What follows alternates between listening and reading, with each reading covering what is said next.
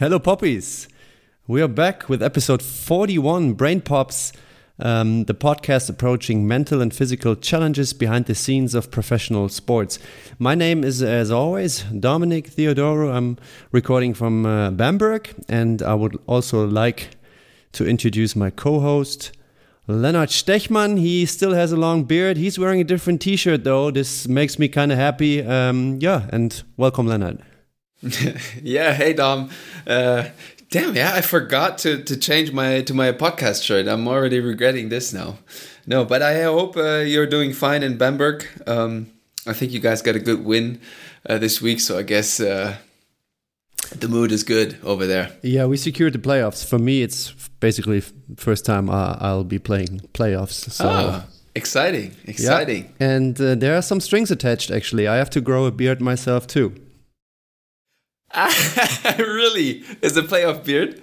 Yeah, that's what they call it. That's how they call it here. So I like it. You I know, like in it. four, five, six days, I'll look relatively stupid. I know already because I don't. I just can't grow a beard. But you know, it's part of the culture, and I obviously, I try to yeah. fit in as uh, best as it. possible. Embrace it. Yeah. So I love it. I love it. This is going to be the bearded podcast. Then I like it. Of course, you'll like it. Yeah. Yeah, and maybe for the for the English listeners, uh, I don't know when our last English episode was, but what I do know is that the last episode we still had our old logo. We like for everybody who's tuning in only in English, we got a new logo now, um, and we talked a little bit about it the last episode uh, in German, though obviously. Um, yeah, like did you get any feedback or something? Like how did do you know how the people liked it? I mean, uh, I received a few messages. Um, mm-hmm. I also, you know, I think that's something we have to mention because that's yeah. uh, usually never mentioned. Uh, we also got some, I wouldn't say it was negative feedback, but some people were like, hmm, it's a pity that the brain is gone. Yeah. Um, and that's something I thought about too when we came mm. up with it. Mm-hmm.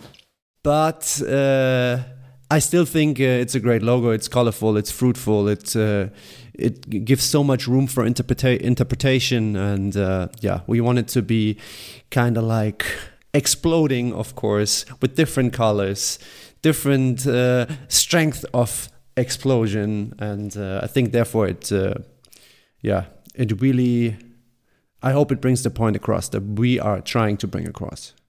Yeah yeah.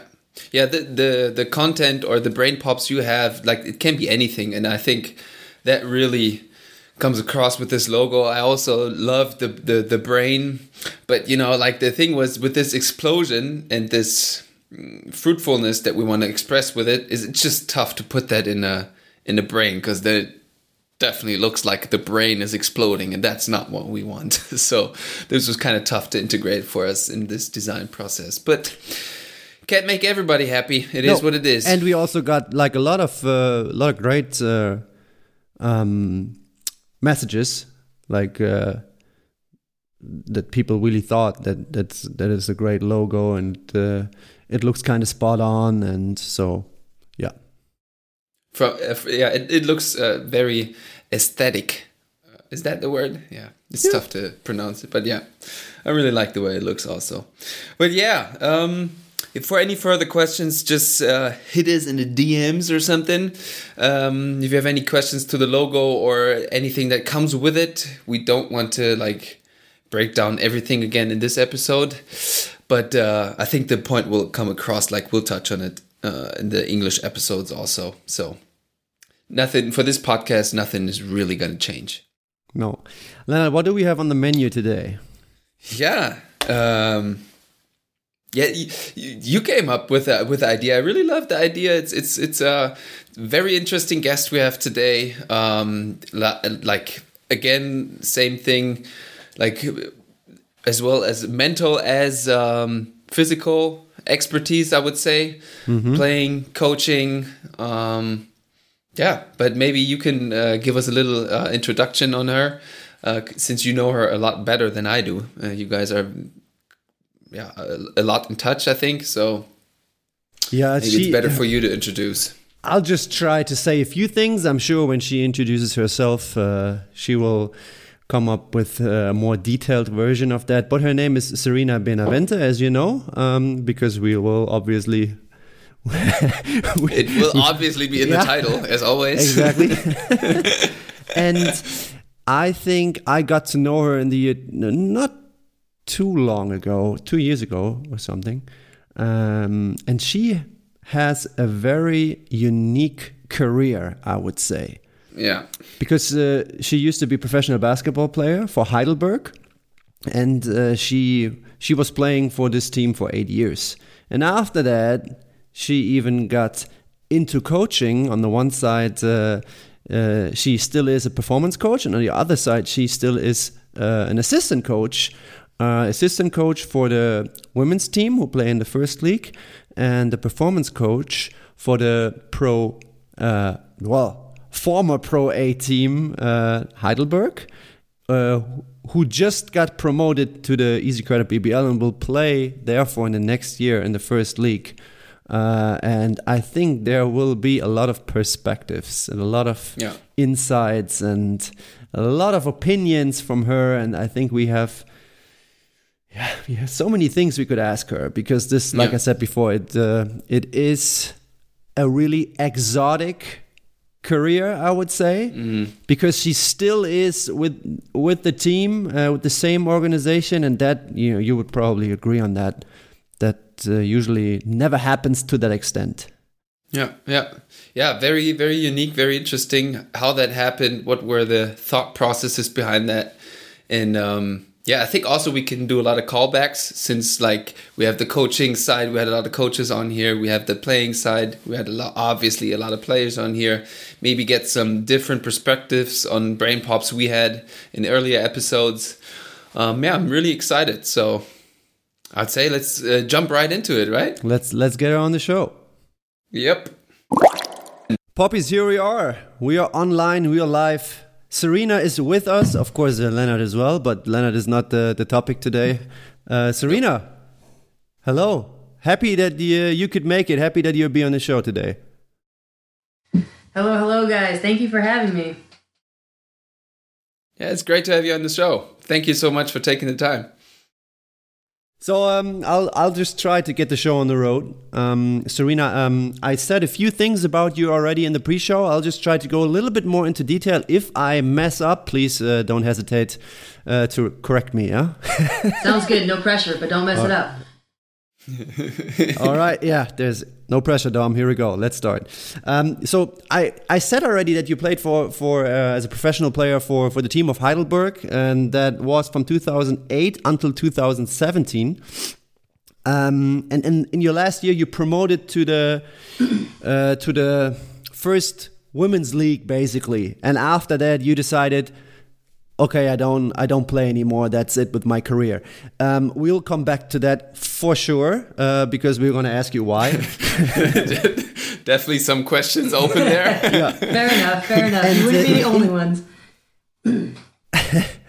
in your in your last uh, year as a professional player, you already started working as a performance coach uh, for the back then we have to say pro A team of Heidelberg, that and you have been have been doing that uh, until today, and you're still doing it.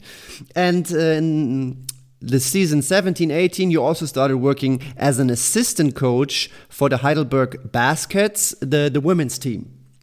And you also have been doing that until today. Um, and like I said already before, this is a, yeah, it's a, it's a, I wouldn't say strange, but uh, let's call it a special, a special journey um, because uh, yeah, it's it's not normal. I would say that somebody spends such a long time in one organization. Is yeah, that correct? What that, would you say That is correct for sure. I'm definitely anomaly in that sense. Um, I'm very well aware of that. Um, I know that usually, especially with with foreigners or imports, professional players coming overseas, um, either they're coming over for a year or two just to get the experience, and then they say, okay, it's time to go back home, get a job, uh, start, you know, the future in whatever that looks like for that individual. Um, or there uh, are pros that come over and they don't stay in one place for the eight seasons as I did. You know, um, they say, okay, I want to go up and move up in higher, you know, leagues, levels, or just in different countries. Um, so I definitely am very well aware that uh, I am not the normal path. And what I what I love about this, I mean, you started playing as a player for Heidelberg in the Regionalliga. You moved up uh, to the second league with them. You led them uh, to the promotion to the second league, and now, at uh, yeah, in your last year, you even promoted to the first league. And you know, we haven't even mentioned that you now also promoted with your uh, Heidelberg men's team to the BBL. This is completely, uh, yeah, just happened a few days ago. So that begs the question: uh, What's going on in your mind right now? You must be in, in high spirits, right? Yeah, for sure. Um, I think uh, as you kind of listed out, you know, in when I joined uh, the women's team in Regionalliga, they honestly didn't need me to promote. They were killing the game without a foreigner. Um, but the head coach and, and, manager at that time said, "Hey, at the next level, you know, I, I, we know that when you promote from one level to the next, and in the states, when you go from middle school to high school, high school to college, uh, there's a different gap of athleticism, speed, all of that, and um, the coach here in Heidelberg saw that jumping from third division Regionalliga up to second division. They were going to need to bring in a foreigner. Um, and so, to, I guess to add to your story, like I, I was the first foreigner uh, player on the women's side here in Heidelberg. Um, and that was, so we promoted up with that. We had a crazy run. Um, so for me, seven seasons in the second division. And uh, we built together, and, and it's been pretty cool uh, for that. And then with the men, it's a crazy feeling for sure. Uh, just even talking about it now, you know, I think it's especially with this last year with Corona, everything was crazy, and I, there's enough talk of that. I don't need to sit here and talk about that, but um, you forget when you're in the crazy hustle and bustle to really sit and reflect on, especially my journey, where I came from, what I went through, and then where I'm at now. Uh, it's pretty cool to say, okay, I, I am reaching the top level on the women's side um, as a coach, of course. Um, and then also on the men's side uh, to be a part of that journey the last five years uh, was I'm, I'm proud of myself let's say you know? It's pretty cool it's pretty exciting and um, yeah I'm, I'm kind of on cloud nine for sure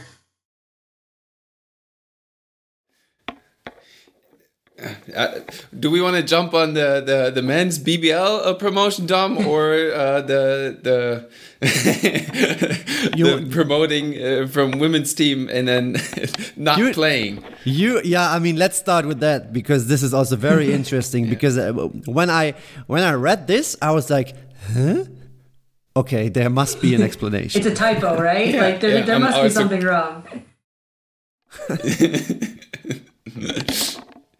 Yeah. Yeah. How did that happen? That you moved up a league, worked on that uh, for eight years, nine years, and then I guess you finally made it in a way. Maybe like I don't know if that was the girl uh, goal right from the beginning, but uh, and then you, you like you said okay uh, was there an injury was like what was the reason how did that end up you not playing the in the first league then yes yeah. um, no uh, i guess i have to back up a bit um, uh, and I know we yes, talked about you know uh, college and and Dom. You had asked me before about my ACL injuries and all of that.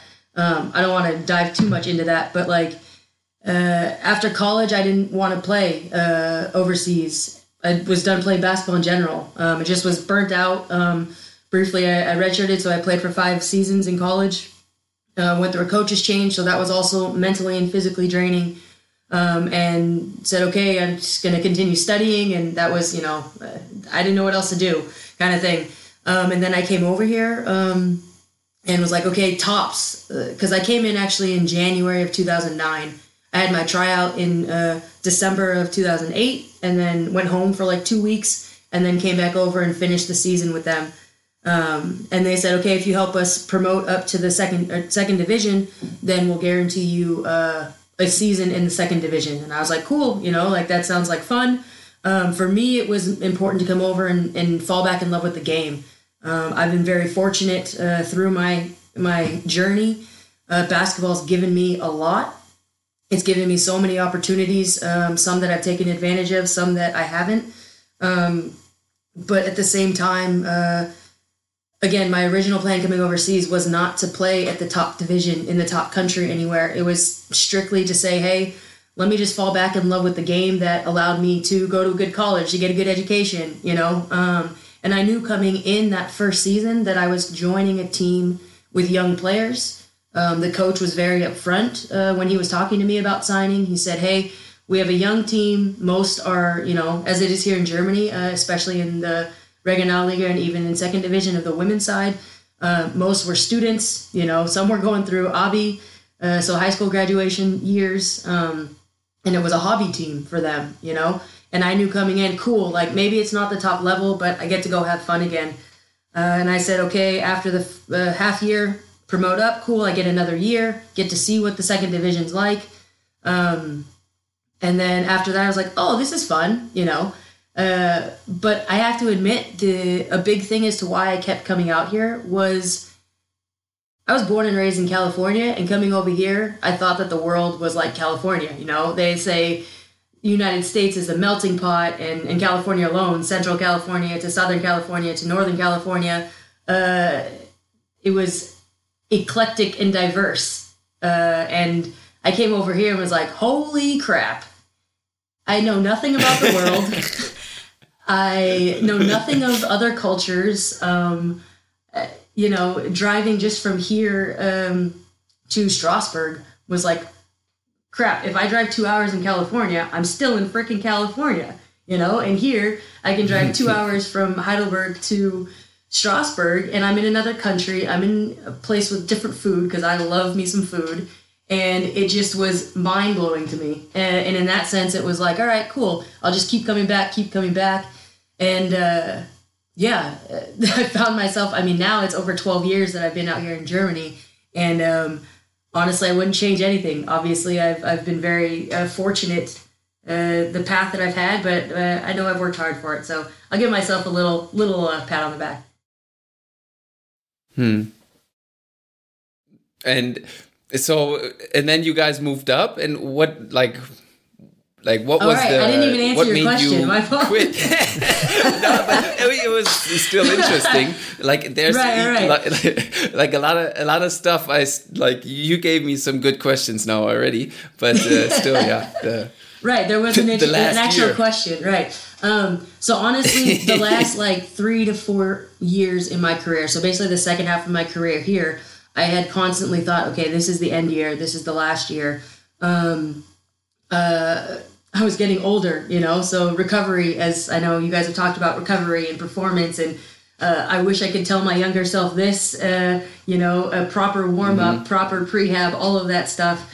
Um, I wish I could tell my younger self that, and shoot, I would still be playing today. Um, but it got to where uh, it was tougher. It was tougher to go to the gym for practices. It was tougher to recover after games. Um, and uh, I was uh, captain for all of those years, so I took on that responsibility of uh, keeping, you know, uh, from my mind, it was keep everybody on board, and that it was mentally and physically draining. Um, and the last, like I said, three or four years, I had thought about it. Okay, this is my last year. This is my last year. And then finally, that last year, you know, we had a, a great run, and we won, and we got promoted. And and it's crazy. I was actually looking at the film the other day, and you see everybody is like jumping around and really really excited and i kind of stopped off to the side and was just like a relief you know? Like it was cool i've accomplished that. I had no goals of, of you know ever going into the first division. I was very clear on that just because i had played top level in in the states you know? I played division one. I had some really really crazy games competitions all of that. Um, and yeah it was kind of a so it's, it's kind of a drop the mic moment because as you guys said why wouldn't you move up with the team, go play at the top level? That just was never my goal coming over here. That's so interesting what you said. Like also the the reasons uh, you described for wanting to like you wanted to fall in love with the game again. You wanted to like learn about new cultures and stuff. Like there's nothing I hear uh, like this. I want to get this many points or this or that, these stats or this accomplishment. Like that like because we we talked about also like retirement and stuff on here earlier and i like I, one of our hypotheses was that like it's tough to quit because what are you like playing for? What are you like? What do you get praised for? And I think like you look for different like this was to me is like the first unique thing when I hear you talk. Like you look for different stuff than other players, I would say in a sense. Does that make sense to you? Yeah. Yeah, for sure. And and and like I said, that's that was kind of my my story coming over. I definitely came over for um I would I wouldn't say completely. I don't think I'm like completely rare in that or alone in that sense, but I do know from the beginning like I said it was coming over fall in love with the game again. Um, after that half season in 2009, in a span of 2 weeks, I went to four different countries because I was like, okay, cool, like this is going to be a short, you know, short-lived thing and I want to get the most out of it, you know. Um, and I went to I went to Prague, I went to Rome, I went to Greece, uh, and I went to Amsterdam, like uh, or I think so, whatever. But I know it was four different countries in two weeks, and I was just like mind blown. And after that travel and those experiences, and and you know, learning about uh, art history in high school, and then coming and going to Rome and being like, oh, this is the Trevi Fountain, you know, like that's I can touch that, I can throw you know a euro or whatever into the uh, stuff you read about. Uh, and then I got to do it. And for me, that was so fulfilling and something I didn't know that I was missing out on, for one, but something that I didn't know would, I guess, fulfill me or give me that kind of joy uh, before I came over here and realized what I didn't know, you know? Yeah, this is a. It's very humble, I would say. like listening to you, I, really really like uh, how you uh, talk about your own, yeah, your own career, your own path, basically. Um, and if you, let's say, if you compare, let's coming back to the promotion with the women's team, if you compare that to the promotion with the men's team, how would you compare it? Ooh, um, I think Tough it's difficult. Yeah, yeah. I, I think it's difficult to compare for many reasons. Uh, Dom, you and I talked about that we would talk anyway about the differences between being involved as a coach on a female team versus being involved as a coach on the men's team and me being a female in that sense like that's something obviously the elephant in the room like uh, as far as like uh, being a part of, of the men's team and, and, and all of that. But i would say um, for me playing myself uh, that would probably be the best promotion uh, out of all of them you know I, I obviously won that first one and then i with the women i was promote like we played that first division te- season moved back down played a second division and then we moved back up again. So i moved up i promoted on the women's side uh, as a player and as a coach and then on the men's side now as an athletic coach which is a completely different role than what i had on the women's side for example.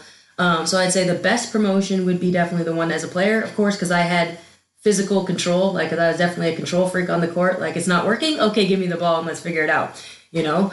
Um, but at the same time like it was also really rewarding being a coach a basketball coach let's say assistant coach on the women's side because then it gave me a way i faced different challenges that i never knew that i'd face in a sense of okay how can i get through to this player? And i see the game this way but how can they see it that way? And how can i you know get the best out of them? And on the basketball side it was like okay uh, because i was a point guard you know how do you read the game? Why do you see it that way? Um, how can we make it better? Okay we're at 30 seconds left. What do you think? You know like it just it challenged me in a different way. And then the same thing with on the men's side it was different uh, because i wasn't so on the strategic side of it. I was more trying to get the best out of players physically you know and most of that obviously happens uh, behind the scenes and, and that's also a part that i love too. Um, to say okay when nobody's watching what kind of work are we going to put in? Um, and how can we get you to the best we can come game day? Because obviously that's what all athletes are playing for is game day i don't know did i skip the question again i feel like this is going to be a theme no, no. All good. Um, for me right now, there are so many things I just uh, there are so many th things I would like to ask because there are so many angles you can look at things. Um, Leonard, do, do you want to start or you want to you want me to go? Um, Yeah, I'll go off script though. To be honest. Yeah, you Let's can. go, Go ahead. Bring it, Leonard. yeah. Since you already like, let's um. Okay, so um, what I like um differences you see like now we we talked about the promotions and stuff. What I like your main differences you see being involved with in men's basketball and female basketball. Um, where do you see differences? Um, in the, I mean, it's the same sport, obviously, but like the, the the game is approached minimally in a different way, at least as I see it. How would you describe that? Yeah, I mean, uh, the biggest difference obviously is is the gender and and males versus females. And I mean, I can say it obviously as a female, like females are sensitive, um, and males uh, won't hold on to things. I guess I can say it that way. And and and I mean that in the sense of uh,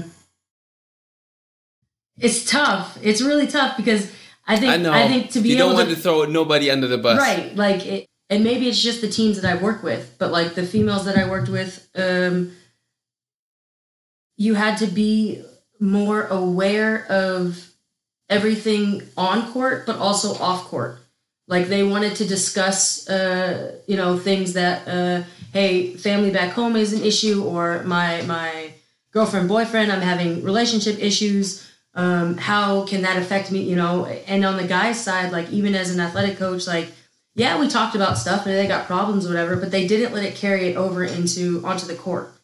Um and so that was something where it was just like the my experience is that guys are able to to shut it off. Uh let's say as a whole because i don't think everybody's like that.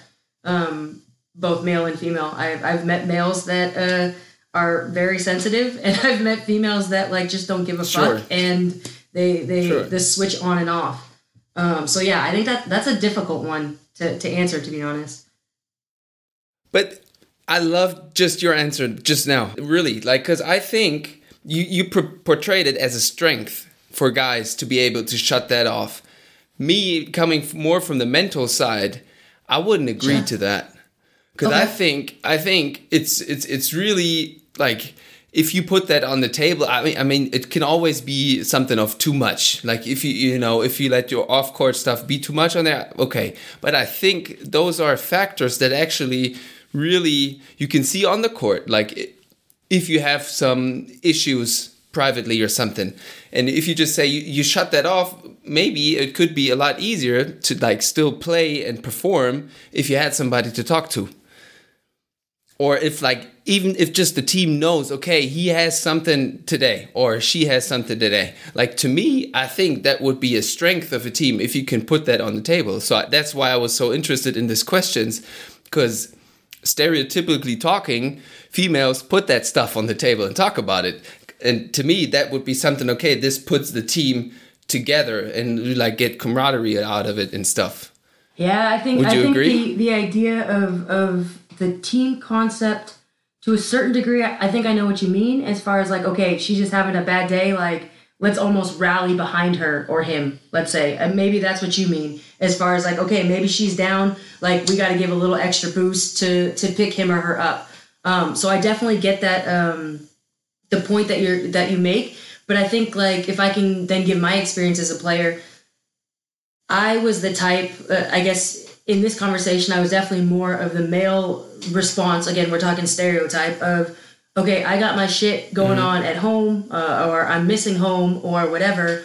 I got to turn that off because that's going to affect uh, me as and my game, and I don't have that chance. And, and honestly, too, I don't know if this uh, makes sense, but like, there were many a times when I played, I was coming in as a professional and I was having issues with certain things that the let's say German players um, were being more sensitive about when I was like, okay, but I'm here to do a job and therefore I need to shut it off. Like therefore I need to perform. This is my job. I got to put up numbers. I got to put up, uh, you know, keep everybody together. I have to win. And uh, on the other side of it, for like again, I can only use my experience here with Germany. It was like, yeah, but chill. Like it's just a game, and it's you know like, and it's funny that I say that now because obviously I came over, as I said in the beginning, to have fun and like you know to fall in love with the game. But uh, for me, that doesn't mean that you can't not compete. And I think that that level of, of competitiveness makes the game fun and made me fall in love with the game. So it's interesting that, that you mentioned that, and I agree with you. But I, as a player for me, myself, I definitely was that type of like, okay, I got shit going on, but like I get to walk in between the lines and I get to play a game and put out my frustration, but that doesn't necessarily mean I need to share it with everybody. Yeah. Yeah. Yeah, obviously people are different Yeah. and uh, like the, the the name of our last episode was happy medium, so I guess that fits there perfectly. Like you don't have to talk about every little itty bitty thing, but to me in a way I think sometimes it would be good to just some talk about some stuff, get some steam off, and you know, like people can uh like know what's going on. Okay, he's super sensitive today for some reason. He yells at everybody. I know why. Now I know. Okay, I can, I cannot take it too serious. I have some reason, not into detail, but I think that can help on teams. But obviously, No, just you- to a certain You know amount. what? You're totally right, though. I think that that also is um, the beauty and the challenge of team sports in general. Um, Yeah. Is and and that's why it's uh, team sports are definitely not for everybody. You'll see people playing team sports, and you're like, you are definitely an individual team, like an individual sport player. And I think that like as a player, but also obviously my last five years has been as or four five years has been as a coach, and that's the beauty of it. And exactly what you said, like there are some players that need to talk about it and there are some players that don't. And how do you make that mesh with okay i got to be an ear out i have to be that support system for them and um, you know especially if they're if they're uh, imports if they're foreigners if they're american and they're away from home and they can't talk it out to somebody or they can't you know have that kind of event session it's definitely important for that. And i think there's value in both sides of it and it's trying to find that balance uh, for each individual, but then how do we put those pieces together uh, to make it that we're all coming to one goal to compete on the court? totally agreed. I'm uh, yeah, I'm very I'm att- I'm and try to be an attentive listener over here. It's again I like to say it. For me, this was again uh, uh, a little webinar.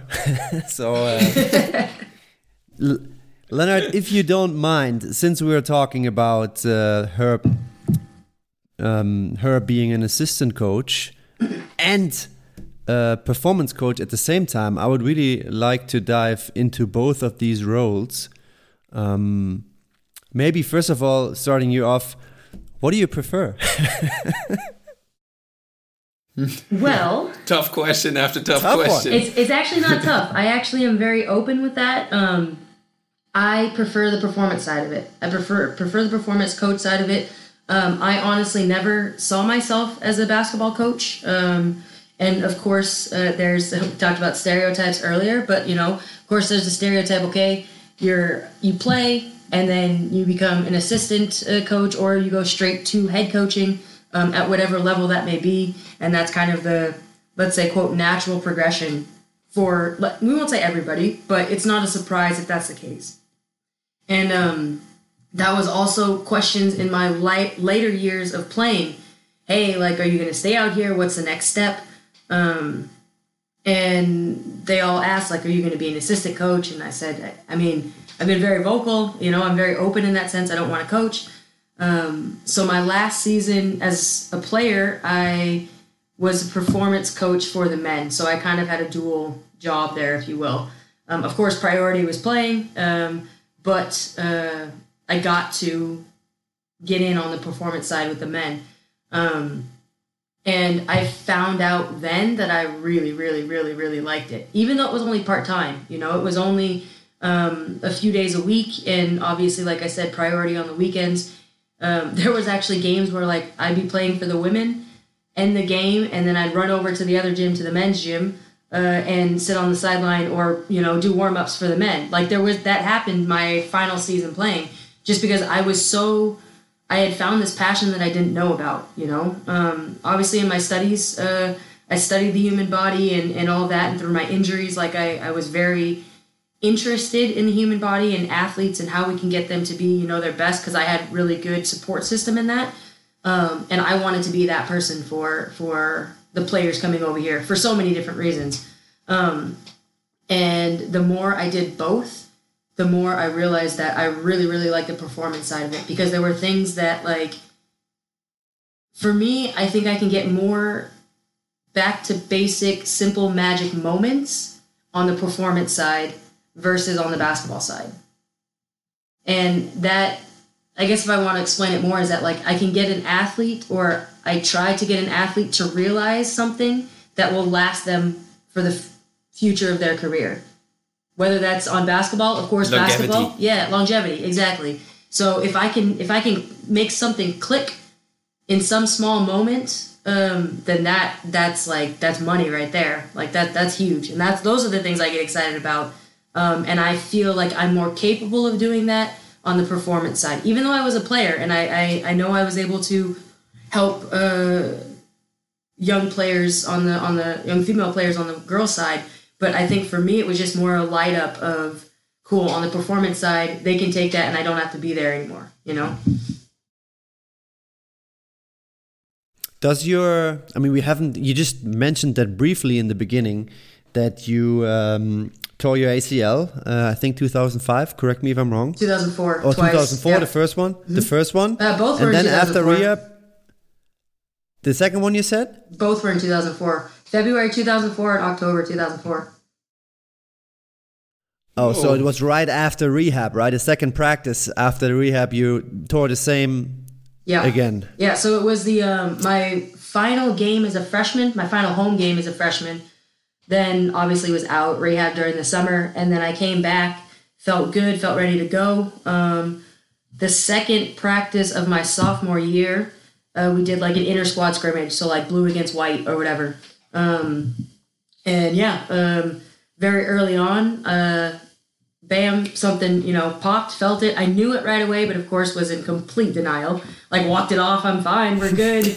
Shit, I felt this feeling before. um, yeah, so it was it was all in 2004. And you know, we spoke on on on the podcast a lot about you know that performance coaches kind of get their passion from a you know former injury. Was that the same with you? That you after maybe already after the first or latest after the second one that you were like, okay, good, I I gotta do something different. Yeah, definitely after the first. Um, obviously after the first, um, that was my first major injury. Uh, devastating, and I mean the whirlwind of emotions um, and physical highs and lows. You know the the benchmarks, uh, as you know, like with with rehab in, in any sense, but with ACL, like the bigger constructive surgery, reconstructive surgery. Um, I definitely was. I basically lived in the athletic training room my entire college career. Then, you know, um, because once it happened, and in my freshman year, obviously the whole summer I was there rehabbing, uh, double days in the athletic training room, working on you know short arc quads. Like, can you get your quad to activate? Like, the, you know, um, and through that, I, I didn't know it at the time how much that affects obviously or or impacted my decisions today. Um, of course, I I I can't even think of the English word, uh, German, yeah, English word. Sammelt, sammelt meine Erfahrung. Uh, I collected my uh, experiences there, yeah, and uh, uh, I refer back to them to this day. From after the first ACL, second ACL, throughout the college uh, career with those little bumps and bruises and everything, and, and that definitely pointed in me in the direction um, of wanting to help people. Because I had such like as I mentioned, I had really really great support in the training uh, facility with the training staff, the doctors, physical therapists, um, and I definitely uh, it could have gone another way if I would have had one person that just you know didn't believe in me or didn't push me uh, or helps help me see you know the the future kind of thing that there's it's going to get going to be okay. So after the second one, how did you manage like second practice if I got it right and you tear it again? You knew it right away. You said you were in denial. After a while, I guess you realized it and how how do you like how do you do that like you just came back through this six months of rehab pro- probably not the greatest time of your life and then second practice you realize all right again Yeah. like how um, like how did you manage to do that, or what what helped you in a way? What were factors that helped you? What didn't help you? Um, honestly, my family was huge, uh, and that's how it's always been. Um, for sure, uh, it was one of those. Okay, why? Like that was more the question that I had the whole time. Like, why did this happen? What, what did I do? Am I not supposed to be playing? I think that's those are all normal um, reactions to that, you know. Um, but at the same time, I did know how fun basketball was for me, and I just kept going back to the passion of the game and uh, what the game allowed me to do. You know, um, I actually started basketball really late. I was a softball player and didn't really start basketball until high school. So until I was like uh, 13, 14, 15 when I really started to focus on it. Um, and then I found out, okay, I'm, I'm kind of good at it and, and schools are interested and, and you want to give me, uh, you want to give me money to play, you know, and, and, and to get my education. Oh, heck yeah, let's go, you know, and, and I wanted to, to ride that out and that kind of, uh, motivation for, Hey, I'm, I'm, lucky and fortunate to be at an institution that is still going to you know back me with my rehab. I still get to go to school. Um, i had really good uh, of course family but when i was at school uh, good teammates who you know always kept an eye on me and as i mentioned like the staff and that was just that motivation of okay this collective okay i want to get back on the court. I just I, I have to i have to check it out. I i played a, a solid freshman year didn't get a chance to do sophomore year. If I'm going to be studying, I might as well be playing, you know, in that sense of, all right, then, then you got to find something, some, what's your motivation? And my motivation was just, I don't want to sit on the sideline anymore, you know, like I'm an athlete and I want to play. Let me, let me go.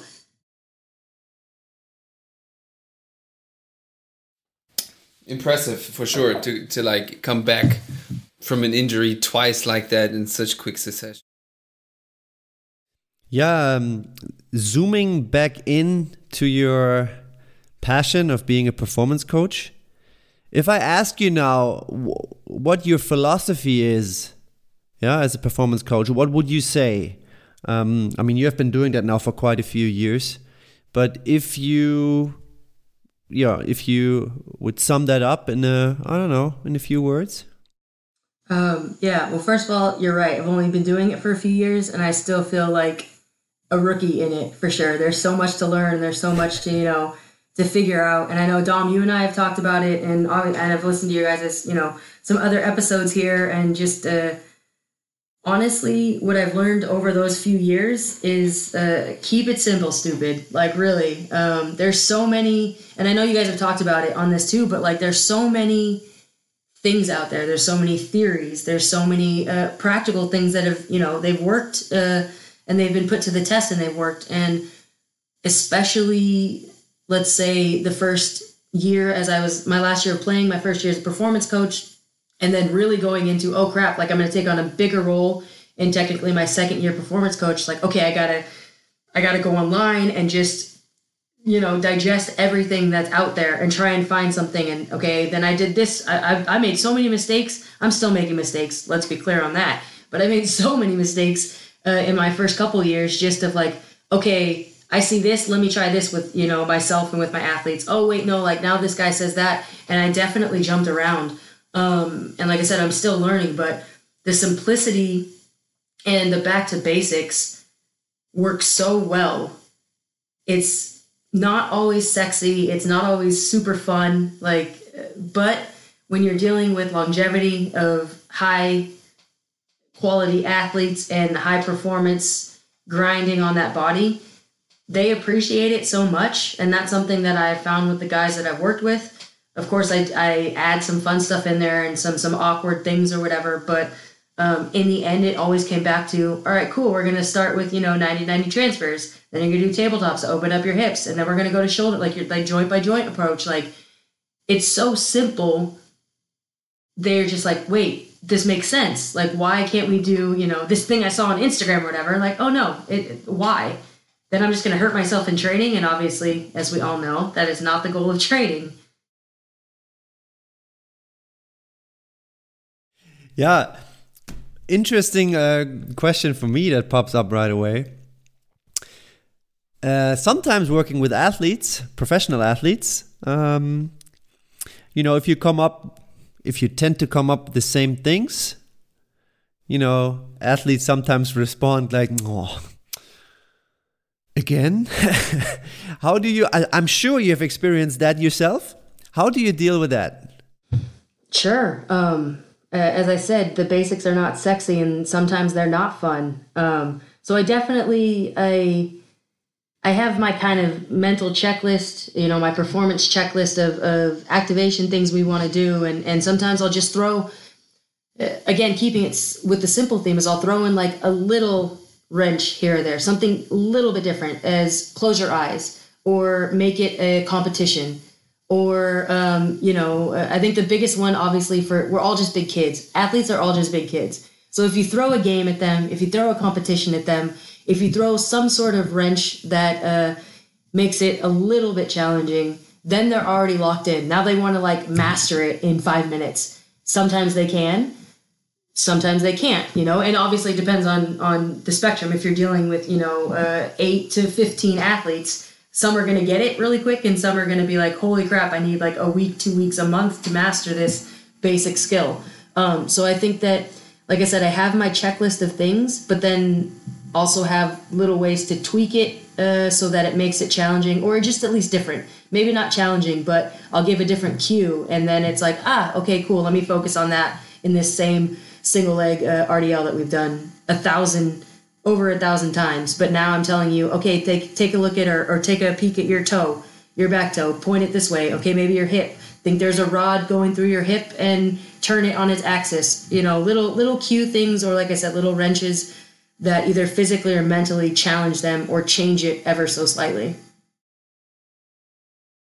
Yeah, it's very very interesting. Uh, very interesting words. Um, I actually discovered myself uh, in what you were saying that you just try to give them a little tweak every now and then that they stay mentally engaged. And another big thing you said is the the aspect of you know throwing games at them like small games that mimic somehow the demands of the sports. What I personally have uh, experienced when, when I do this, all of a sudden athletes st start laughing. Yeah. And uh, I don't even know who said it, but uh, a good coach said once when athletes are laughing, there's a very good, very, very good chance that they are also listening a lot and that's what I try. Uh, you know, I like like you said before. I also made a ton of mistakes, and I'm still making a lot of mistakes. But this is something that proved. I mean, proved for me that once you you can you cannot do it every practice, of course. Yeah, no, but no. every once in a while, throw something else at them. Like you said, I like the the, the wrench. how you put it. Yeah. Um, yeah, and th this this right away brings me to my next question, but maybe indirectly you have already answered it or in uh, for you what what does uh, what makes a good performance coach in your mind? What qualities? Ooh that's good. Um, honestly I, and this might sound crazy but uh, i think connection. Um, and i say that in the way that i'm my goal is to connect with each athlete in whatever way they can trust me or Dom, we talked about this buy in to what I'm saying. The buy in term is so overused, so I don't really like it. But that's why I say connection. Yeah. Um, I think that my advantage, I would say, that I, I try to use my advantage um, is the fact that I played. Um, is one advantage and another advantage um, what i felt with like let's say on the women's side um, the americans coming over. So i'm an american and you know i'm away from home and i did it playing and now i'm doing it coaching um, and the same with the men. On the men's side i think just that connection of okay i can more or less speak the lingo you know um, when i show something I know uh, the angles or I know how to to show it to where it looks like it's a basketball move or the connection from off court to on court. Um, and those little things that allow me to kind of joke with the player, like you said, if, if the player's laughing, then then they're listening, or they're laughing at you, which is something else. But uh, you know, at least they're focused on you.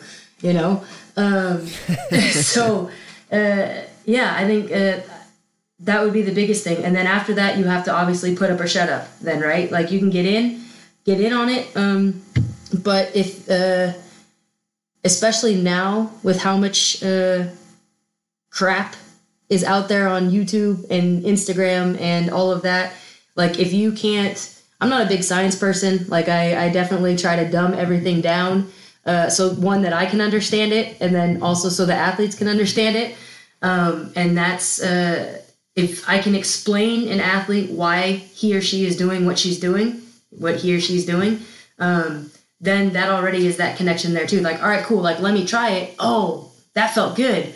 Okay, let me give you that little wrench. Oh, wait, that even felt better. You know, like, hmm. uh, it's amazing uh, how much they turn into little kids again when they find that they can do something new or ne- something they never thought to do or never thought that they could do. And I like that challenge in it for sure. So we had a, a volleyball coach here uh, on the show, and he came up like he used to also uh, play volleyball uh, as a pro, and then he became a head coach. And uh, something he picked up in a book and really found true for himself um, was that he said, in order to become a, a coach, he had to kill the player inside him. Huh. Um, yes, I like, agree. do you do you agree? And have you killed agree. her already? hundred percent agree. Especially why? Why? Especially why? as especially as okay for the on the women's side, you know, uh, as assistant coach, and as I said, with the basketball side, on the men's side, athletic. Um, I give my input um, sometimes on the side away from you know, but like head coach is the coach, basketball side, co-coach, they take care of that but again, that's my advantage. I could be like, hey, so and so is open in the corner, take a look. Or when you attack this guy, he always jumps this way or that. Like I can throw those little inputs in as a performance coach. But on the flip side, on the basketball side, it's so frustrating. Like it's so frustrating. Yeah. To yeah, stand yeah, on the sideline, you know. Um, and there are things where it's very humbling because when I thought my coach was crazy and yelling at me on the sideline, and they were like, "Why don't you see this? And why do you do that? And look at this!" And then I'm the crazy coach on the sideline, like yelling, like, "Why?" And like uh, uh, one of my old players, she would always just be like, or she would always frustrate me, and I would be like, "Warum? Like, what are you doing?" You know, and and and it really is. You have to because I would like to think that all of us are unique in some sort of way, and that's also with athletes. You see the game a certain way, you approach the game a certain way, and there's a uniqueness to everybody in that sense. And so, how I see the game may be different than another person, as though my player sees the game, but that doesn't mean that we can't kind of figure it out all together. And what worked for me as a player may not work for that that player as a player. And that was very difficult for me. It's it, and dom to answer your question side note she's still in here. Like the fire is in there and i definitely would be like i talk so much crap. I'm like oh i could like lock you up and you know that's never gonna go away. Um, but i think that uh, in order to decrease my frustration and uh, driving myself insane you have to to shut off the inner player for sure. Because what works like, like i said what works for you won't work for necessarily uh, a player you're trying to coach. What were there like um, I, th I think that's very interesting that you say that like what worked like we're all very different uh, how we learn how we approach the game and stuff what was like um like a ha ha moment for you where you realized this worked perfectly for me, but for this particular player, it doesn't work at all. Like, was there like some example where you could like really see it? Um, that actually goes back to uh, what we talked about, like approach to players. Um, because I was the type of player like you could yell at me. Like I had a coach in high school, uh, club coach. He would get right in my face, and like thankfully most of the time he had gum because his breath was rank. But like he would get in my face, he'd tell me what to do, yell at me, scream at me, tell me how horrible I was, and I'd be like, "Got it." And then let me go prove you wrong, or let me go like uh, do something. And and I tried to do that sometimes, and it just it didn't work. Like it just was not, you know, that was a challenge for me as well, uh, a learning process, let's say, how to figure out how I can speak with certain players and what buttons to push or what buttons to be like, that that's not going to work at all.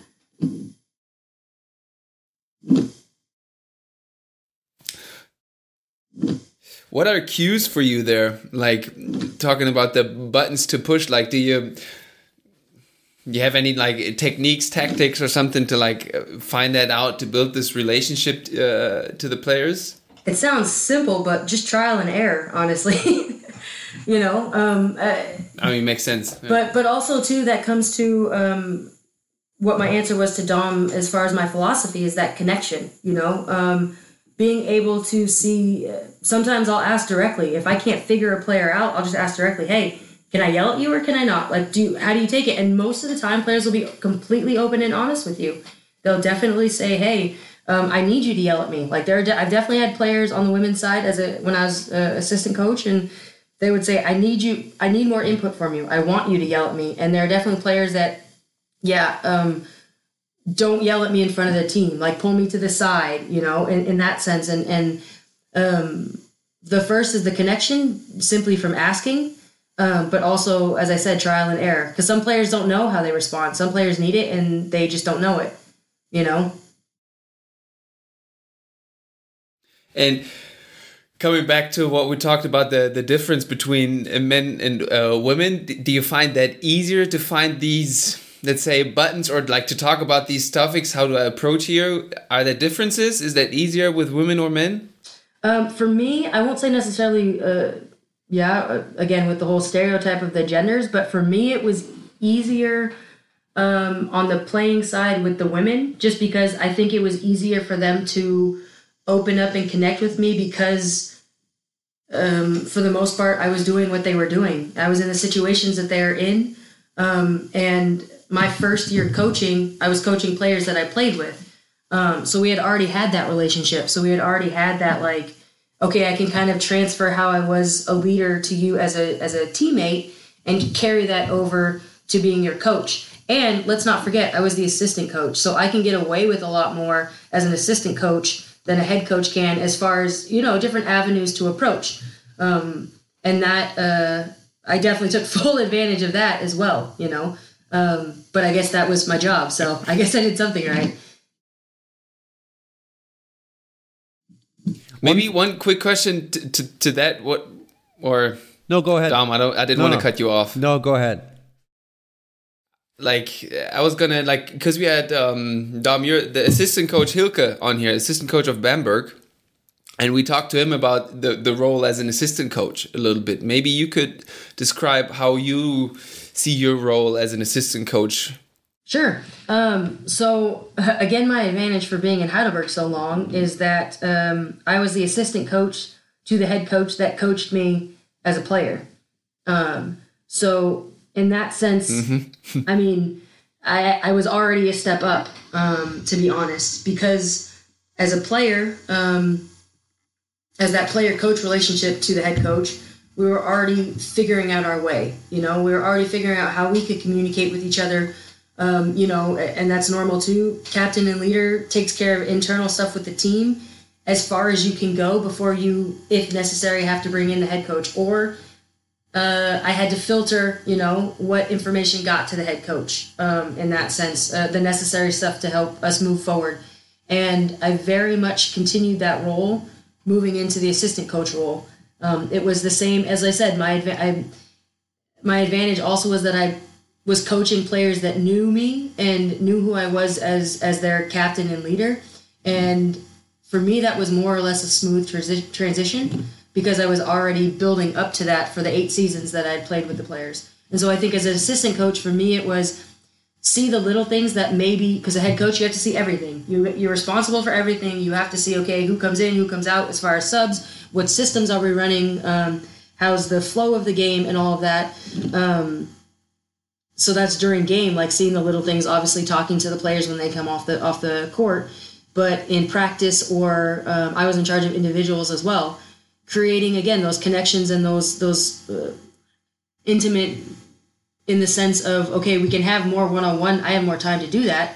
Uh, at that point, our our coach wasn't professional, so I was had most contact with uh, some of the players, and so it was able to say, okay, hey, coach today so and so like you said some girls want to talk or some not girls sorry take that back some players want to talk about you know what's going on in their lives or not um, and that was also an advantage to be like hey coach like uh, today this might be a little rough we're going to push through it but just so you're aware of this or be aware of that i think it was Yeah. definitely uh, not detective but just like i said a filter between everything that's going on in a team in the team and the stuff that got to me then i then filtered again to the coach to help him be going back to be the best that he can be so that he can he can serve the team as best as he can Yeah, yeah, makes sense.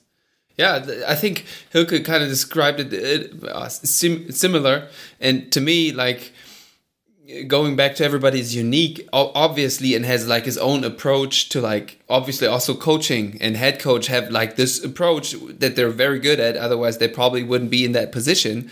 But there is always a price coming with that. You know, always some stuff they can't see, and. um yeah, I think that's why the relationship between head coach and assistant coach is probably underrated in a way because I think like assistant coach can pick up, to put it negatively, a lot of slack. Sure, in a way. hundred percent. And um, I think that's uh, someone actually asked me uh, last year. You know, um, can you see yourself as as a head coach?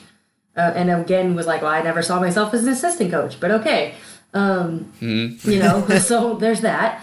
Um, but no, and they said as a head coach, and I said, honestly, um, I love my position, and exactly what you said, Leonard. Like I can not get away is the wrong term, but like I, I can get away with uh, some things that a head coach cannot. You know, um, I can I can get in touch um, and be real with uh, you know players and situations and get away again with uh, saying something and maybe it's not politically correct or or maybe you know and it's people are going to be pissed off at me, but that's okay. You know what I mean? Like I was I can get the best out of players and I can do that individually a lot better as an assistant coach than I can as a head coach because again as a head coach you have the whole team to think about you have uh, the whole game to think about you can't look at those little details not that maybe a, a head coach doesn't want to or can but sometimes it's just not physically possible for them to do that so I love the idea of Yeah. being behind the scenes I have no problem being behind the scenes But sometimes uh, that's how I experienced it also as a team manager. Sometimes uh, maybe maybe you also had that experience that you end up in some situations being in the middle. You know, being in the middle of your head coach and the player. sure And this this can sometimes sometimes that can be uh, can be a tough spot. Uh, you are then all of a sudden, uh, yeah, discover yourself in. How do you deal with that? Yeah, I think that's that's definitely tough. Um, and I think if you talk to anyone who knows me, is is I'm definitely a straight shooter. Um, I'm very I love to communicate. Like I sometimes over communicate, but I'd rather that than than not. Um, and I think that that has helped me with some of these uh, let's say difficult situations you speak of, Dom. Um, and being able to some things like i said that that filter right some things that you you feel the coach needs to know or not or vice versa about you know the coach to the player but i think that understanding both sides because you you do get stuck in the middle because the player feels like they can talk to you about okay hey i'm not getting this playing time coach doesn't like me i have crap going on at home and coach on the other side is saying this player is not uh, performing and this player you know uh, we need to kick him in the ass. And sometimes it's easy to say, okay, now I can filter from the coach to the player and vice versa, but it's not. It's not always black and white like that. And that's, I think that's exactly what you're speaking of. Um, sometimes it's turned, in my experience, it's turned into a big blow up and it, there, there's no nice way to put it and, and you can't escape that. I think to think or if I were to sit here and say, "Oh yeah, it's been fine and we've we've put out every fire and there's been nothing wrong," um, I would be lying, and I think anybody would be in that sense to say that.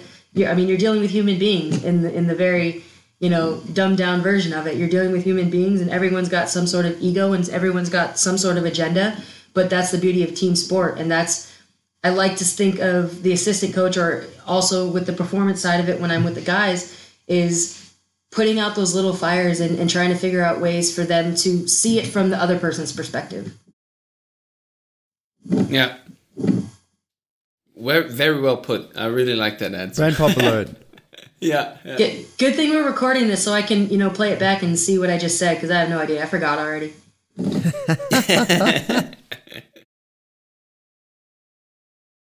well, I've, I've, I have one more thing I would really like to uh, to ask you.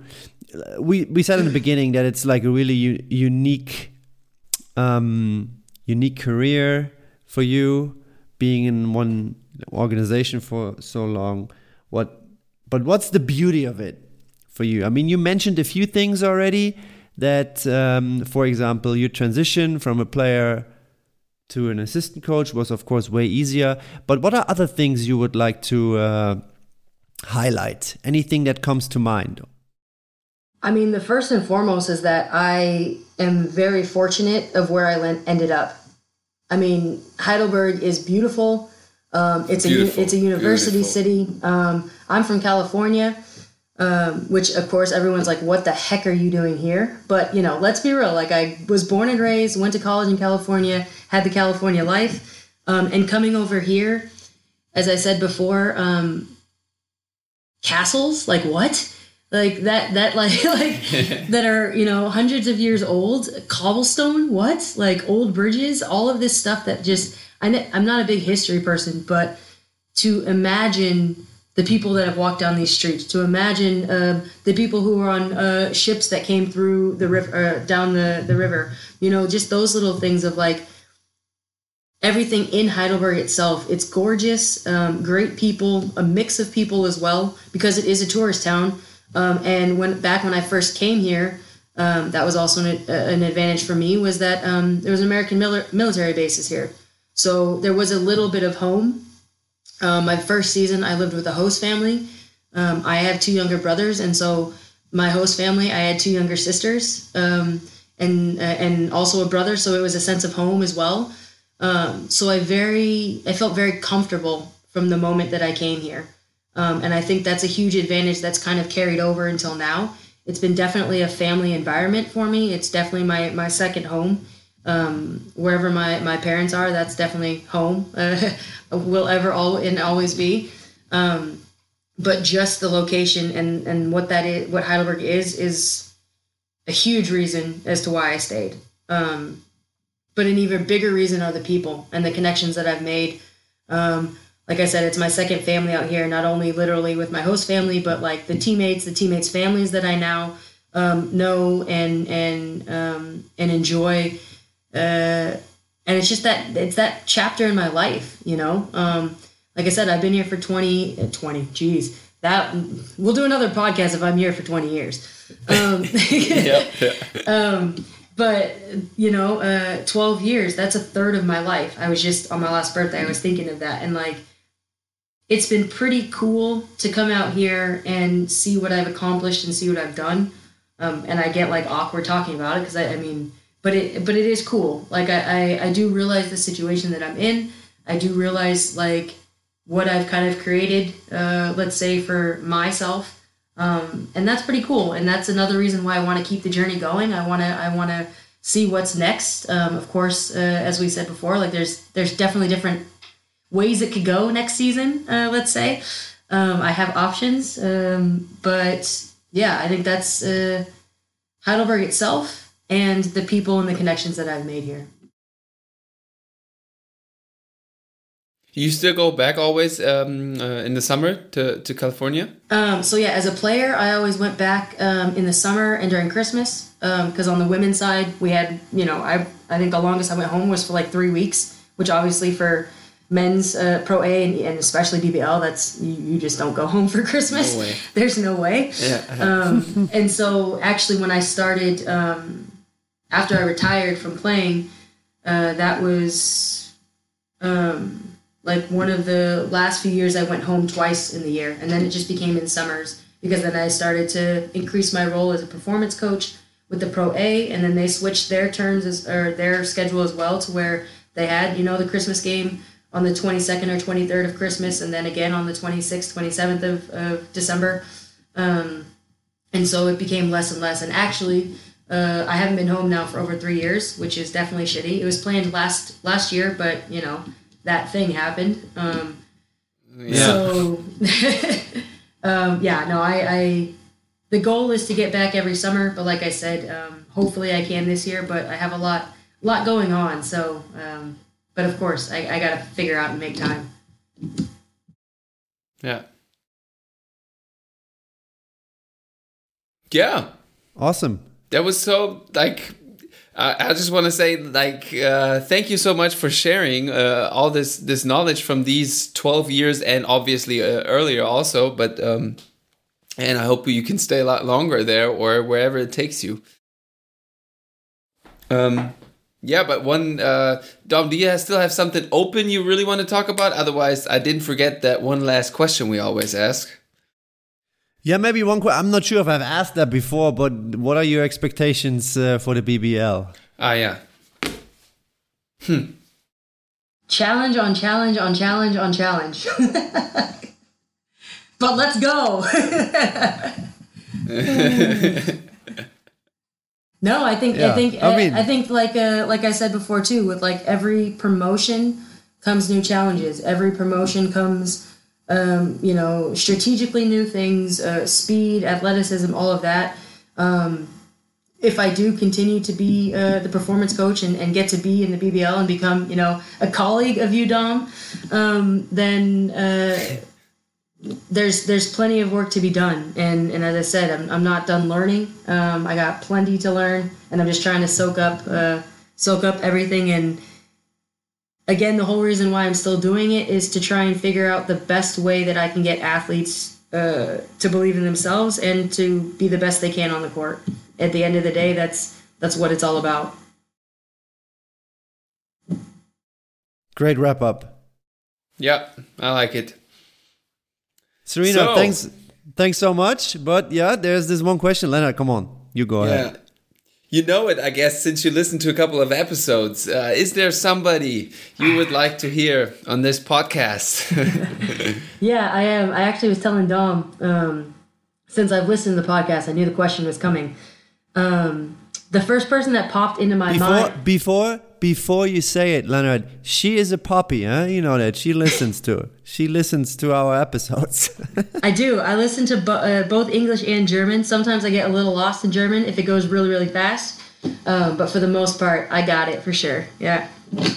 Um, yeah. So the person, uh, the person I thought of actually, uh, her name is Sidney Parsons, um, and she is uh, now currently, or for the next season, is the head coach in Hanover for the first uh, DBBL.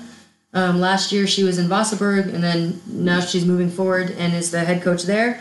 Is also the head coach for the under twenty uh, national team for the girls. Assistant coach on the the national team, also the A-kader. Um, and yeah, she's just uh, she also has a crazy story that I think you guys would would have fun, uh, kind of like we did here. Um, have fun in that, and um, just just a strong strong female that um, uh, has good stories, and uh, I really really enjoy working with her for sure. Sounds awesome. I, I hope you can hook us up with a connect. No worries, I'll get on it for sure. that sounds awesome. Nice. All right, thanks a ton, Serena. Let's uh, of course we'll stay in touch. Of course, we always uh, stay in touch. Definitely. And uh, Leonard, it was nice meeting you. nice to meet you too. Uh, maybe someday in person, we'll see. And um, yeah, somehow celebrate the, the promotion, I guess. Uh, probably not really possible, but definitely uh, somehow celebrate that. All the best Yeah, to, we'll to definitely Heid- try. I mean, the work's not Yep. over yet. We, we yeah, we, we, we have the championship game against Leverkusen on the weekend, um, so that there's still business to take care of. So it would be nice to actually win the Mm. championship, and then we can actually celebrate it. Then that would be great. Nice. Then uh, good luck for the weekend. And uh, Dom, I see you in the after show. I will. Yeah. Bye bye, Serena. Thanks, guys. Okay. here we go. We're back for the after show, and uh, it's been a couple of days. I see some progress in that playoff beard, my dear Dom. Yeah, that's disgusting. it suits you well. no, it does not. I always I, knew you I, tried to come after me. I tried to fight that battle today. I, I lost heavily, so I guess I gotta keep it growing. yeah, but um, the puppies just came out of the show and uh, probably had some brain pops. You already had, or we already had a couple of days to think about them. So, um, yeah, what popped up in your mind afterwards after listening to it again, or maybe at the end of the day thinking about it? Well, first of all, I have to say it. Uh, take my hat off to her. Um, she's incredibly humble. That's what I already said uh, during the the podcast.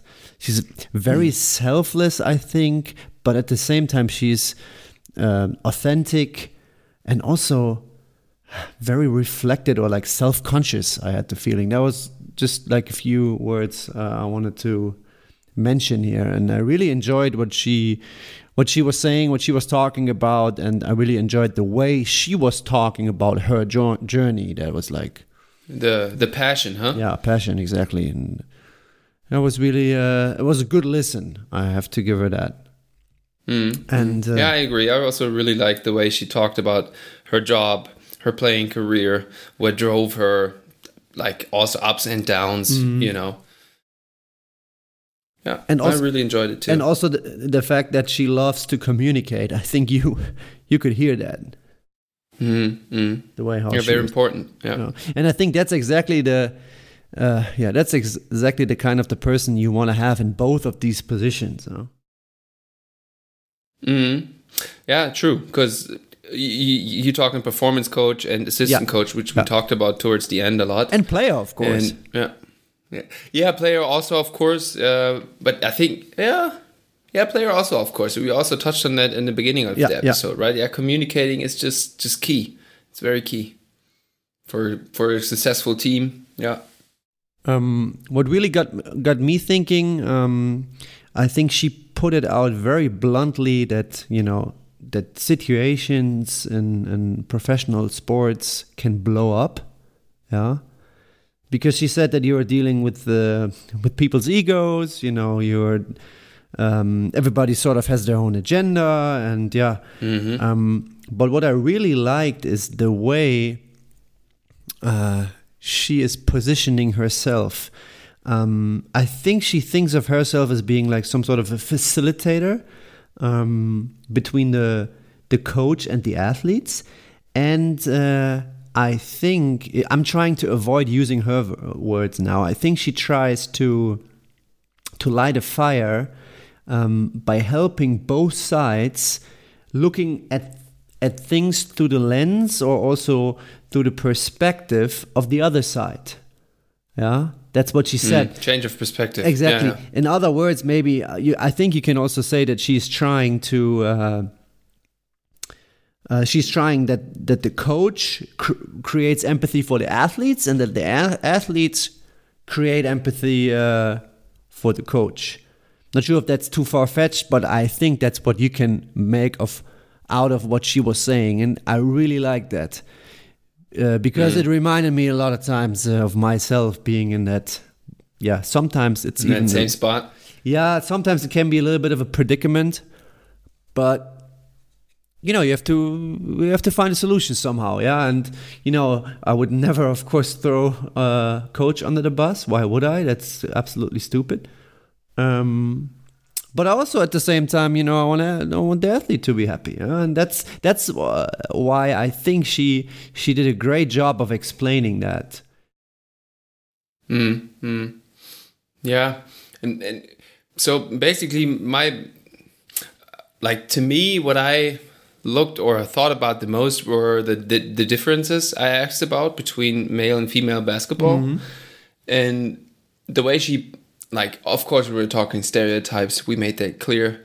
Um, but in general she said that guys can shut off like emotional or um, topics from off court off better mm-hmm. and then just perform you know? Like and she said females might be uh, a little bit tougher on that, and she she put that as like a, a strength for the guys. And you know, I already said it in the episode that I don't quite uh, agree, and because um, I think it's important to talk about that, like this type of stuff. You know, like G- German and English listeners will know since they listened to the last episode uh, with uh, KD, who was talking about, or Klaus Dieter KD sounds like somebody else was on here. Yeah. Um, um, that communication is, is key and we want like people to have more positive experiences than negatives. And i think it can be a very positive experience that if you can share something like this.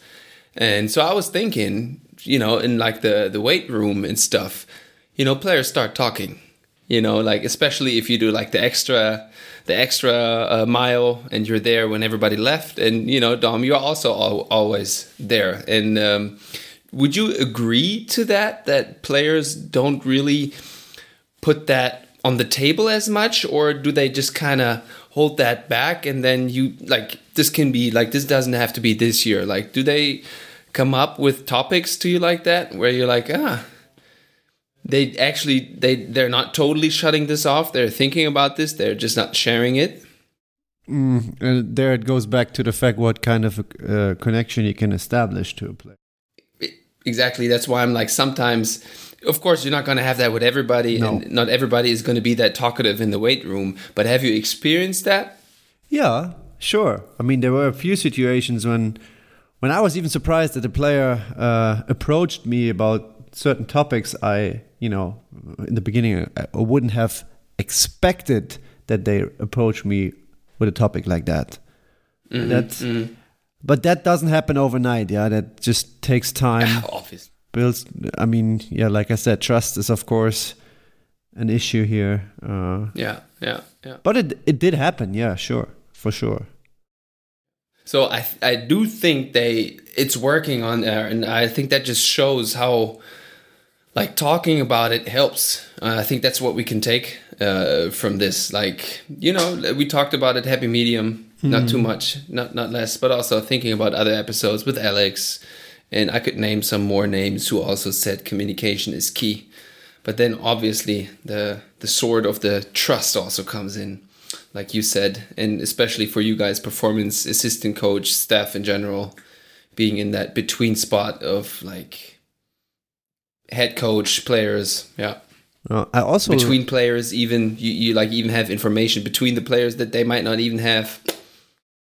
I uh, also really liked what she said that she is in a in a special situation as a performance coach and then as, as an assistant coach because she just have a different access to the players than the head coach does. Hmm. Yeah, hmm. that's also something I picked up and uh, I really liked because it's true. The head coach, in the end, he has to be responsible for everything. Yeah, but she can also how should I say that? Um, yeah, she was talking a lot about uh, filter. You know, she has to filter things she picks up. Is that something that the head coach needs to know? Is that something that the athlete needs to know? You know, these are all decisions she has to make. Um, yeah, but I think that job or this responsibility you take over then if you take that role like that it, it, it's a lot of responsibility i think. Uh, and it's a question if that really is your responsibility or to like what degree let's say. And i think and then we're back to the other topic the more openly you communicate in that team and the more openly that culture is the easier that job gets. True